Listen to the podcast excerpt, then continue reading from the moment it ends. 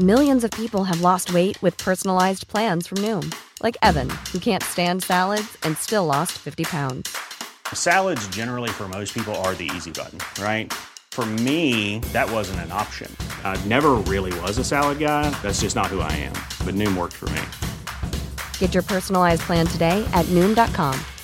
Real Noom user compensated to provide their story. In four weeks, the typical Noom user can expect to lose one to two pounds per week. Individual results may vary.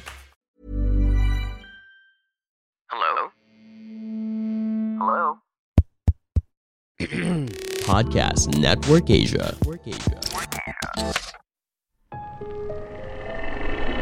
Noong unang panahon, ang mundo ay nagtataglay ng pitong buwan. Isang araw ay lumabas ang isang dakilang halimaw na kinilala bilang Bakunawa. Sa pagkahalina sa liwanag na taglay ng buwan, umahon ng Bakunawa mula sa kailaliman ng dagat upang lamunin ang mga buwan. Inisa-isa niya mga ito para mapigilan ang tuluyang pagnakaw sa liwanag ng gabi. Nagsilabasan ng mga taong bayan, tangay-tangay ang kanilang mga kaldero at mga kawali. Walang pagod nilang pinagkakalampag ang mga ito upang gumawa ng ingay laban sa dambuhalang bakunawa at iluwa ang mga nilamon nitong mga buwan. Sa halip, lumusong pabalik ng karagatan ng halimaw at hindi na ito kailanman nakita pa. Marami ang naniniwala na babalik itong muli upang balikan ang natitirang buwan. May mga kwento pang ang kaya mo daw itong isamo sa pamamagitan ng isang pag-aalay. Ang buwan ay minsay nagiging pula dahil nararamdaman nito na malapit nang bumalik ang pakunawa. Kapag sumapit na ang rurok ng kabilugan, may sakripisyong kailangang ialay. Ang dugo ng isang inosenteng puso at ang puso ng isang berdugo ang gigising sa natutulog na halimaw. Dahil sa tindi ng gutom ng bakunawa, muli itong aahon mula sa pinakailaliman ng dagat. At doon, magsisimula ang walang hanggang kadiliman.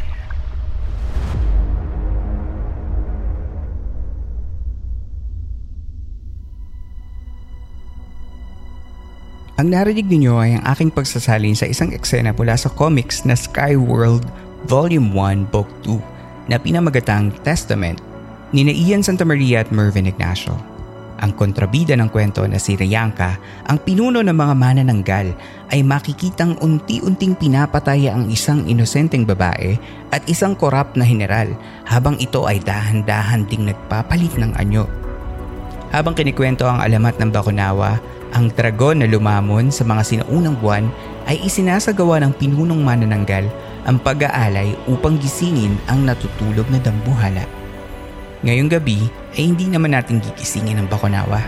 Pero iaalay natin ang gabing ito para pag-usapan ang natatanging nilalang sa ating mga lumang kwentong bayan na sabay nagbibigay ng takot, pagkamangha at pagdududa. Ito ang unang episode ng Philippine Campfire Stories presents Ang Mga Dragon.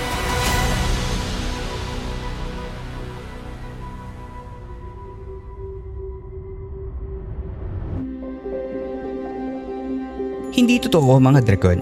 Siguro hindi sa inaakala natin kung paano sila nakikita sa mundo ng telebisyon o mga libro. Pero kung hindi ito totoo, bakit sa loob ng ilang siglo ay hindi nawawala sa ating mga tao ang paniniwala sa mga kagilagilalas na nilalang na ito sa fiksyonal na mundo man o maging sa natural na mundo. Nagsulputan sa maraming sinaunang sibilisasyon ang pagbanggit ng mga nilalang na maituturing nating mga dragon. Nariyan ang Mushkushu mula sa Mesopotamian mythology na kilalang mayroong makaliskis na katawan, mahahabang binti sa kanyang likuran at mayroong mga kuko na gaya sa mga agila. Ang mga binti naman sa harapan ay mukhang galing sa isang malaking pusa. Mayroon din itong mahabang leeg, dila na gaya sa mga ahas at ulo na nagtataglay ng mga sungay. Ang Mushkushu ay kilalang nakita sa tanyag na Ishtar Gate mula sa syudad ng Babylon na binuo ng haring si Nebuchadnezzar noong 6th century BCE. Ang lumang Ehipto ay mayroon ding nilalang na kilala bilang Ouroboros, isang dragon na pumupulupot at nakakain ang sarili nitong buntot. Ang imahe ng Ouroboros ay matatagpuan sa himlayan ng paraong si Tutankhamun na nabuhay noong 1334 hanggang 1325 BC. Naging simbolo din si Ouroboros ng mga alchemist dahil sumisimbolo ito sa buhay na walang hangganan. Sa libro ni Job, chapter 41 verse 1 to 34 ng Hebrew Bible, ang dragon na si Leviathan ay inilalarawan bilang isang nilalang na may kaliskis na gaya ng mga bakal na pananggalang. Sa tuwing bumabahing ang nilalang na si Leviathan, ay naglalabas ito ng mga nakasisilaw na liwanag na tila kidlat ang mga mata nito ay singdilim ng madaling araw at naglalabas ng apoy ang kanyang bibig at usok naman mula sa kanyang ilong.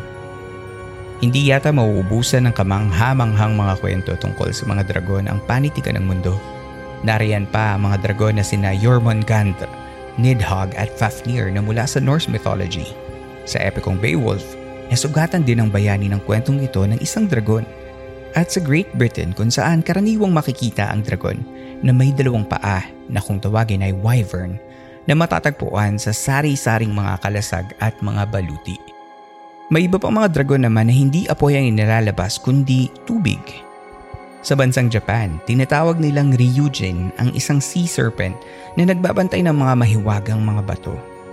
Ang mga Hawaiian at Polynesian cultures naman ay may mga sea dragons at water lizards na tinatawag na mo'o Iba-ibang lugar at sibilisasyon na umiiral sa kanilang panahon.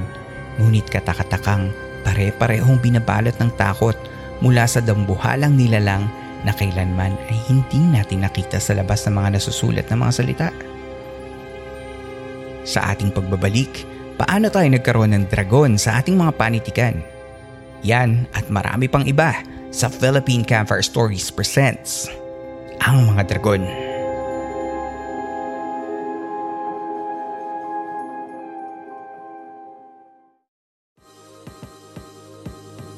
Are you a podcaster?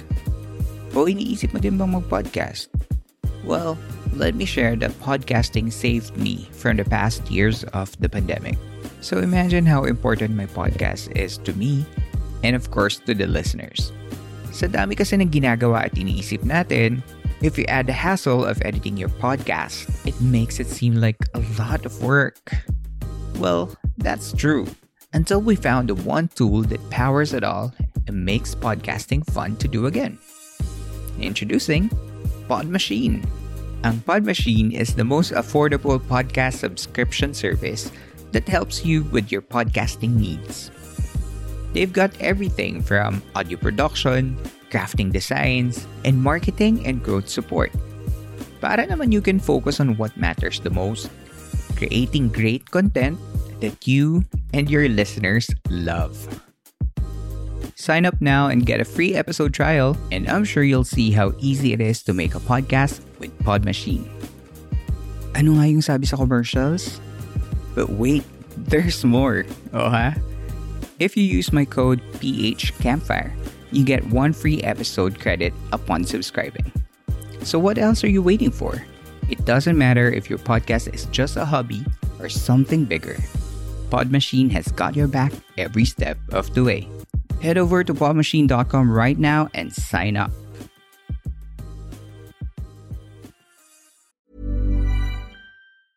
Spring is my favorite time to start a new workout routine. With the weather warming up, it feels easier to get into the rhythm of things. Whether you have 20 minutes or an hour for a Pilates class or outdoor guided walk, Peloton has everything you need to help you get going.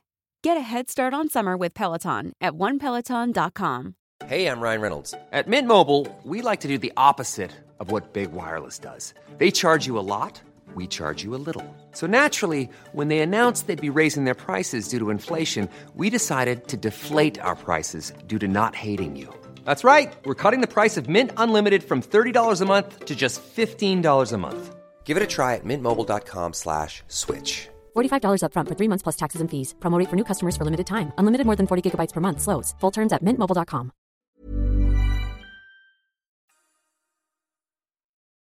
Nagbabalik ang Philippine Campfire Stories. Sa lahat ng mga kultura sa mundo, halos lahat ay pinapakita na ang mga dragon ay nilalang na nagdudulot ng mga kaguluhan at pagkasira.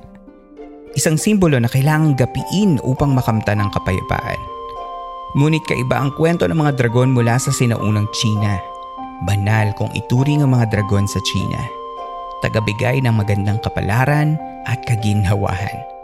Nakikita ito sa mga estruktura katulad ng mga templo at mga bahay, sa kanilang tradisyonal na damit na longpao mula sa iba't ibang dinastiya, at sa mga ginintoang alahas at mga mamahaling jade figurines. Sa sobrang paggalang nila sa mga dragon ay iniluklok pa nila ito kabilang sa mga simbolo ng zodiac. Ang mga taong pinanganak sa Year of the Dragon ay pinaniniwala ang nagtataglay ng natatanging karisma at mataas na pangarap sa buhay. Dahil dito, karaniwan ay sinusunod sila ng mga tao. Ngunit hindi ba katakataka na tangi ang dragon lamang ang natatanging hayop sa labindalawang simbolo ng zodiac ang hindi masasabing buhay sa kasalukuyang panahon? Posible kayang may mga dragon o mga hayop na mistulang dragon ang nabubuhay noon na nakita ng mga gumawa ng zodiac signs. Ano nga kaya ang nakikita ng mga sinaunang tao noon na naiisip nila ang mga dragon? Mga higanteng nilalang na lumilipad, balot ng kaliskis, nagbubuga ng apoy at nananalakay ng mga tao ay nanatiling totoo sa kanilang mga buhay. Ang mga sinaunang pagkakatunghay ng mga natural phenomenon na hindi pa maipaliwanag ng mga sangkatauhan noong unang araw ay maaring naging hudyat para sa ating mga mapaglarong imahinasyon. Ang mito sa mga dragon ay maaaring nagmula sa mga nakitang mga dambuhalang hayop na nabubuhay noon hanggang ngayon. Gaya ng malalaking hayop sa ilalim ng dagat katulad ng balyena tuwing pumapaibabaw sila sa tubig. O kaya naman ay mga malalaking ahas gaya ng anaconda at kahit ang mga mababangis na Komodo Dragon. Lahat ito kung sa unang kita ng sinaunang tao ay maaaring maging kagilagilalas at ituring na maalamat. Noong taong 1271, sinasabing ang maglalayag na si Marco Polo ay tumungo mula Venice papuntang China at sinabing nakaengkwentro ng isang dragon. Sabi niya, You may be assured that some of them are 10 paces in length, some are more and some are less.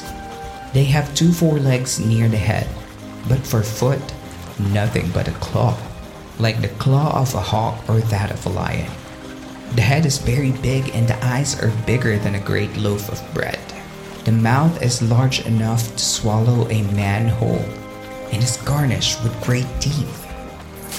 Malaki ang tsansa na ang nakita ni Marco Polo ay isa lamang dambuhalang buwaya na talamak naman sa maraming parte ng Asya dahil sa ating mainit na klima. Ngunit sino nga ba ang makakapagsabing hindi talaga dragon ang nakita ni Marco Polo? Gayong ilang daang taon na rin ang lumipas. Sino ba sa atin na makakapagsabi na may mga nilalang na dati nabubuhay na maaari nating makonsidera bilang mga dragon? Gaya na lang ng halimbawa noong taong 2015 nang ilabas ng isang museum sa Germany ang isang 113 million old fossil na nagmula sa Brazil. Ang fossil na ito ay tinawag na Tetrapodopus amplectus o sa wikang Griego ay four-legged serpent. Ang fossil na ito ay ang unang pagkakataon na nakakuha mga eksperto ng isang ahas na may apat na paa. Bagamat ang mga paa nito ay maliliit at hindi maaaring gamiting pangsakmal gaya ng mga karaniwang konsepto ng dragon, sapat nang patunay ang fossil na ito na ang mundo ay maraming itinatagong lihim na maaaring mabunyag lamang pagdating ng tamang oras. Baka naman sabihin ninyo ay pinipilit ko sa inyo na totoo ang mga dragon. Maari din namang ang mga ito ay bunga lamang ng malikot na imahinasyon ng mga taong hindi maipaliwanag ang natural occurrences sa kanyang paligid ang mga dragon na sinasmahog sa Lord of the Rings at ang mga dragon ng kaharian ng mga Targaryen sa Game of Thrones at House of Dragons ay bumubuga ng apoy upang patayin ang kanilang mga kalaban at pumuksa ng mga bayan. Ngunit kapansin-pansin ang estilo ng ganitong klase ng mga dragon ay nag-ugat sa mga bansa sa mga bahagi ng Europa kung saan maraming mga geysers at mga natural gas vents na naglalabas ng mainit na usok mula sa lupa.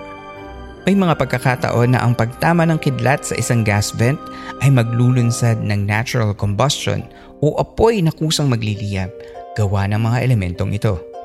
Maaaring dito nagmula ang konsepto ng fire-breathing dragon na ngayon naman ay kilalang kilalang katangian ng isang dragon. Isa pa sa mga natural occurrences ay ang eclipse o ang pagtatakip ng araw sa buwan o minsan naman ay ng buwan sa araw Sa Pilipinas at sa iba pang parte ng Asya, ang paglalahong ito ng buwan at araw ay sinasabing gawa ng mga celestial na nilalang gaya ng Bakunawa, isang dragon mula sa Pilipinas, at mula naman sa India ay si Rahu, ang pugot na ulo ng mapaglinlang na Panginoon. At ang katawan nitong si Ketu na sumanib sa katawan ng isang malaking ahas. Sa tuwing sasapit ang panahon ng paglaho o eclipse, nag-iingay ang mga sinaunang Pilipino upang mapilitang iluwa ng dragon na si Bakunawa ang natitirang buwan ng ating mundo. Ang mga Indians naman ay nagsasagawa ng mga spiritual chants upang maging sanggalang nila laban sa madilim na sandali ng laho dahil pinaniniwalaan nilang laganap ang kasamaan sa panahong ito. Sa dalawang halimbawa na ito, maaari nating sabihin na dahil hindi pa nila naiintindihan ang konsepto ng pagtatakip ng araw at buwan, Dahilan ng panandali ang dilim ay nakagawa sila ng mga paniniwala at mga kaugalian tuwing sasapit ang sandaling ito. Hindi naman din malayo na maaaring ang mga dragon ay isang nilalang na base sa mga mas sinaunang nilalang at pinagyaman na lang ng mga saling kwento at imahinasyon ng mga tao. Maaaring noong unang panahon ay may mga tao na nakakita sa mga labi ng mga dinosaurs at dahil wala pa silang pamamaraan para malaman kung ano ang mga fossilized remains ng mga ito, ay maaaring ito ay na-misinterpret nila bilang mga dragon. Maaari din ng mga mga real-life animals ay naging inspirasyon ng mga kwentong ito. Gaya na nga ng nabanggit kanina ng mga buwaya. Particular na ang mga saltwater crocodiles. Si Lolong, isang Indo-Pacific saltwater crocodile, ay nasukat bilang 20 feet o 6.17 metrong haba mula sa kanyang ilong hanggang sa dulo ng kanyang buntot. Isipin mo na lamang kung bilang isang sinaunang tao ay nakakakita ka ng mga dambuhalang hayop na gaya ni Lolong. Siguradong mapapakwento ka talaga. At hindi lang naman malalaking buwaya ang maaaring inspirasyon ng mga kwento ng dragon. Nariyan ang iba pang mga higanteng balyena na kung titingnan mo mula sa ibabaw ng tubig habang sila ay nasa ilalim ay tila parang mga dragon na nasa karagatan. Ganon din mga Komodo Dragons na sa sobrang bagsik ay bibigyan ka ng magkahalong kaba at pagkamangha. Ngunit kahit tingnan natin ang mga nilalang ng mga ito sa kalikasan ay walang iisang hayop ang nagtataglay ng mga bagay na mayroon ng isang dragon. Dambuhala, may pakpak, may mga kamay at paa, bumubuga ng apoy at may kakayahang lumipad. Marami na tayong mga nakitang hayop na kamangha-mangha ang laki. Pero sabi ng mga eksperto, hindi kakayanin ng biology ng isang vertebrae ang magkaroon ng six sets of limbs o apat na paa at isang pares ng pakpak. Mas kapanipaniwala ang magkaroon ng dalawang paa at mga pakpak gaya ng sa mga ibon. Kung lilipad nga ang isang nilalang na sing laki at sing bigat ng isang dragon, kailangan nitong maging magaan sa pamamagitan ng pagkakaroon ng magaan na mga buto at malakas na mga pakpak upang maiangat ang katawan nito. Mahirap paniwalaan, oo, pero sa maniwala kayo at sa hindi, may mga hayop na tinatawag na flying dragon o mas kilala bilang Draco lizard na madalas makita sa mga bansa sa Timog Silangang Asya. Hindi naman talaga ito dragon, bagkos ito ay isang maliit na lizard at mayroon itong isang manipis na skin extension sa kanyang katawan na nagbibigay ng kakayahan upang ito ay makapag-glide mula sa puno. Ang mga Eastern Dragons naman, gaya ng sa anime ng Dragon Ball Z, ay nakalilipad ngunit wala naman itong pakpak. Hindi yan malayo sa katotohanan dahil may isang uri ng ahas na tinatawag na Paradise Forest Snake na may kakayahang lumipad mula puno sa puno para makakain. At alam nyo ba kung ano ang kinakain ng Paradise Forest Snake? Ang mga Draco Lizard din kaya sa isang bahagi ng Indonesia ay makikita sa kagubatan nila ang naglili parang mga lizards at snakes. Wala ding hayop sa buong mundo ang may kakayahang magbuga ng apoy gaya ng mga fire-breathing dragons. Ngunit may isang insekto na tinatawag na bombardier beetle ang may kakayahang magbuga ng asido na siya namang pumapaso sa mga nagtatangkang kumain dito. May mga likido sa loob ng katawan ng Bombardier beetle na kayang magsabay ng asido sa kalaban. Natural din ang presence of methane gas sa katawan ng mga hayop, ngunit kailangan ng malaking porsyeto ng katawan ng isang hayop ang pagdala ng methane para makagawa siya ng sarili niyang apoy. Ang isa sa pinakamalapit na maituturing natin na dragon ay ang sinaunang hayop na nabuhay mga 68 million years ago na tinatawag na Quetzalcoatlus. Ang Quetzalcoatlus ay isang pterosaur o reptiles na may kakayahang lumipad. Singlaki ito ng mga giraffe at may ubod ng laking tuka. Ang pinaka nakakamangha sa Quetzalcoatlus ay mayroon itong pakpak na umaabot ng apat na pung dipa. Ngunit gaya ng ibang reptilian gliders, ang pakpak ng Quetzalcoatlus ay mas ginagamit para mag-glide at hindi naman talaga para lumipad. Ang ngalan ng Quetzalcoatlus ay nagmula sa isang Aztec deity na si Quetzalcoatl na isang feathered serpent. Isa siya sa mga kinikilalang Panginoon sa sinaunang Central America na may dominion over winds and rains. Ang Aztec deity na si Quetzalcoatl ay considered to be patron god of arts and crafts, learning, science, and agriculture. Isa sa mga na-interview ko sa podcast na ito ay si Dion Fernandez, isang paranormal investigator mula sa Baguio City, isang lugar na kilala sa agriculture at arts and crafts. At isa sa hindi ko makakalimutan na binanggit niya sa aming interview ay noong minsan na dinalaw ng ilang araw ng matinding ulan. Maaring simpleng bagyong nga lamang ito. Pero pakinggan niyo muna ang kwento ni Dion. Dinalaw nga ba tayo ng isang ancient Aztec god of wind and rain Noong panahon na yon, dinalaw nga ba tayo ng Quetzalcoatl na maituturing na isang dragon? Kayo na ang bahalang humusga. I will let you be the judge. I know that there's well, again this this goes back to my early years as a spirit quester. I know that there are Aztec gods, yan, mm. which come here to the north. Ayan. Um, Pinasyal nila. so parang, like for example, according to yung accounts ng Spirit Questors, they went to the Ilocos once, Ilocos Norte yata, and there's this feathered serpent, okay, which lives in a dam somewhere there. Ayan. So, okay. yeah, parang, uh, so it manifested itself as, ano, the, the god of, uh, I forgot, the feathered serpent god of Aztec mythology, parang naman. Yan. Mm-hmm. And then, dito rin sa Baguio, somebody once claimed that there was this time na two weeks walang tigiling ulan dito sa Baguio that time. Yan. And then they said that the god Tlaloc, the Aztec god Tlaloc, mm-hmm. came here to Baguio para lang wala lang, parang kwan lang. Bumisita. Yan. Bumisita lang. And by the way, these two are separate. Ano, these, these are two separate uh, things. Two separate people, uh, accounts pala by people who did not know each other. So, Ako naman, mm-hmm. parang, well, if a fallen angel could be seen as something which could exist, I, well, yeah, I assume that Aztec gods yan, mm-hmm. yan, could uh, probably be manifesting here as well.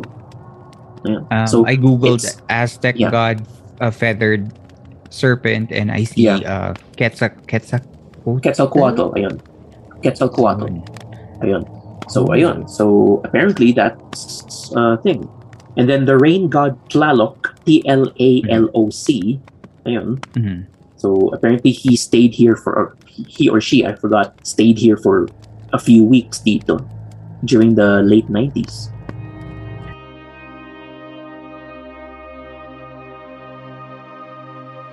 Sa part 2 ng episode na ito, pag-usapan naman natin ang mga dragon dito mismo sa Pilipinas.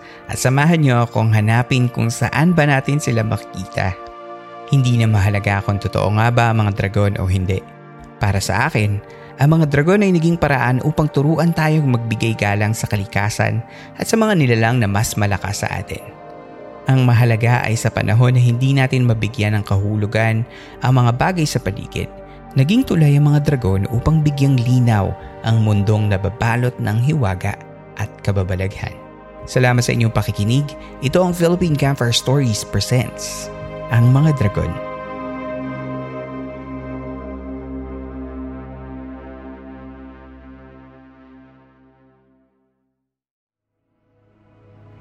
This podcast episode is based on or is inspired by true events. Unless otherwise indicated, all the names, characters, businesses, places, events, and incidents in this podcast are either the product of the podcast creator's imagination or used in a fictitious manner. Any resemblance to actual persons, living or dead, or actual events is purely coincidental.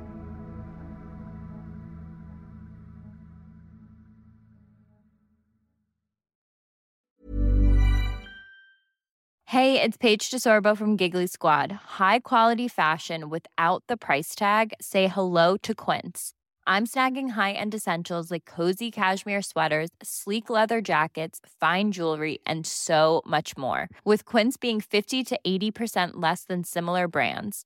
And they partner with factories that prioritize safe, ethical, and responsible manufacturing. I love that. Luxury quality within reach. Go to quince.com slash style to get free shipping and 365 day returns on your next order. Quince.com slash style.